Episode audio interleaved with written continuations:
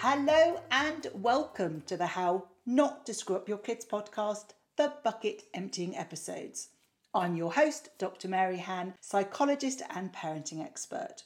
So, pour yourself a cuppa, find a comfy seat, and enjoy the conversation. In this week's episode, we're answering a listener question. So please do keep sending them in because I like to answer them. Now, this question relates specifically to having a sleepover and really asking the question if in their household they have a rule of no devices in bedrooms, can they invite others to their home and insist on the same rule?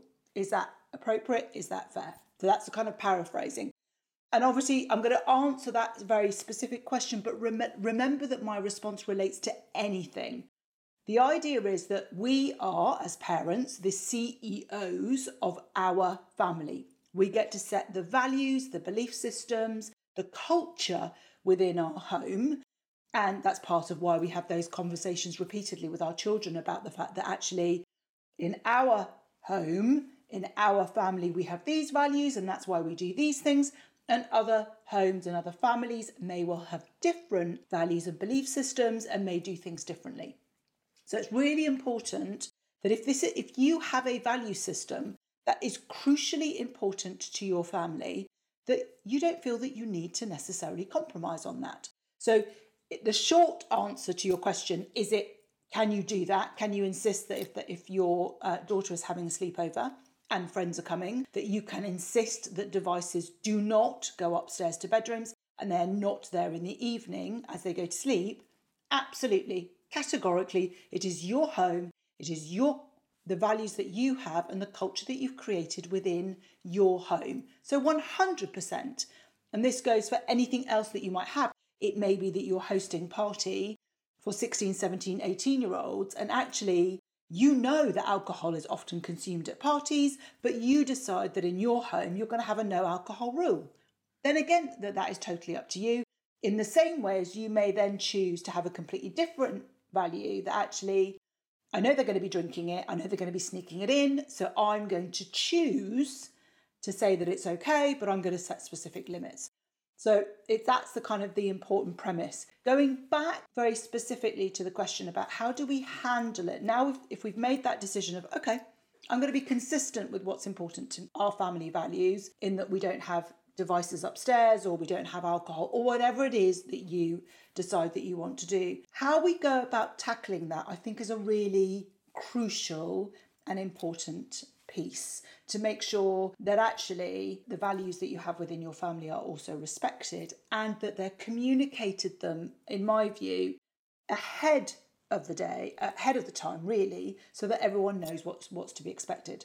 So I think the first thing that you have to do is have a conversation with your child. So I'm going to talk through very specifically the question that's come in around not having devices for a sleepover up in bedrooms. So the first thing to do is really to have a conversation with your daughter and say, really excited about the sleepover. It's going to be really great, but remember that in our home we have this rule that we don't have devices in bedrooms. So let's talk how this might play out in practice when you have your friends over.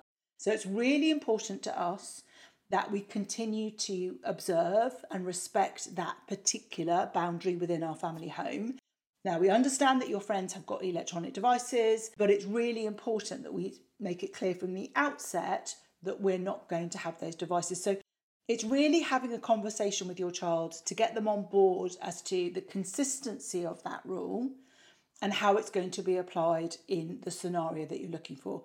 And really, it's about making it a two way conversation, explaining why it's important to you, but then asking your child how they feel about it. What challenges do they think might occur out of that? Do they think it should be different? Because what's important is your child, particularly in this situation with a sleepover, is the one that's going to be in the thick of it. And so you want them to, if there's any objection that they have, if they have it, if they're going to they don't believe in it, or in some ways they're going to sabotage it. You want that conversation out in the open before so you can put things in place. So, the first thing that we need to be doing is getting our child on board, making sure that we're not the ones that are lecturing, we're explaining the values within our home. But we're then opening it up to a discussion. How do you feel about that? How do you feel about explaining that to your friends? what feels uncomfortable, what resistance do you think might happen, what objections might happen, how do you feel equipped to respond to those? So I think that's the first bit. I think the next bit, and it, of course, it all depends on how old your children are. In my view, is I want to encourage your children to feel empowered and to be able to manage the situation so they can be having the conversation with their friends. But I do believe, as the parent, it's really important that we also have a conversation with their parents. Now, in the example that I'm working through, the request has come through. I know that they're in that primary school stage, which is still the time that we have contact with parents. Seems to be when they go to senior school or secondary school, we're sort of cut out of the loop, so it's a bit more difficult to do it that way. But when we're in this situation, when our children are still in that primary school, we're still possibly bumping into people at the school gates in terms of pickup, or we've got access to some form of group chat where we're able to have those conversations or contact with the parents. The next bit is about having an open and honest conversation with the parents. So we're really excited to be inviting X, Y, and Z to up to for a sleepover. I just wanted to run by you that you know in our home we feel very strongly about devices not being in bedrooms, and so we're re- we're going to be asking the girls not to bring any devices with them at all. And I think that for me is a really crucial part of this particular issue around devices because, and it's this, it would be the same in terms of alcohol, it would be the same in, um, in the case of vaping or any other thing, is that if it's not brought with them, you completely minimize the temptation to break the rule in the moment and potentially place your child in a difficult situation where they have they're slightly prone to this peer pressure friend saying, you know, I've got, look, I've managed to sneak my device upstairs, let's have a look. So I think it's that conversation with our child first, is then a conversation with the parents around this is what we're we're looking at doing and really getting them on board, but also acknowledging any objections they may have. Now it may well be that the parent will say, actually, I really want my child to be able to contact me if they're feeling wobbly in the night.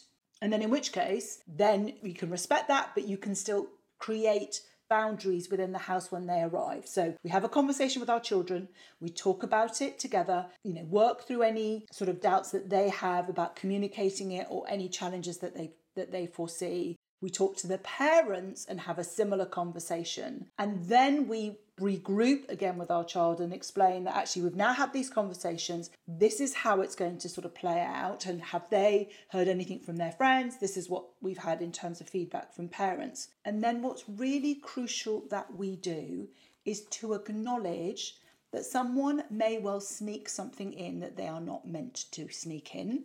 In this particular um, scenario, it will be a device of some sort or it could equally be alcohol if it was if it was a party in another context. And talk through with our child how they might be able to manage that particular situation and what they might do.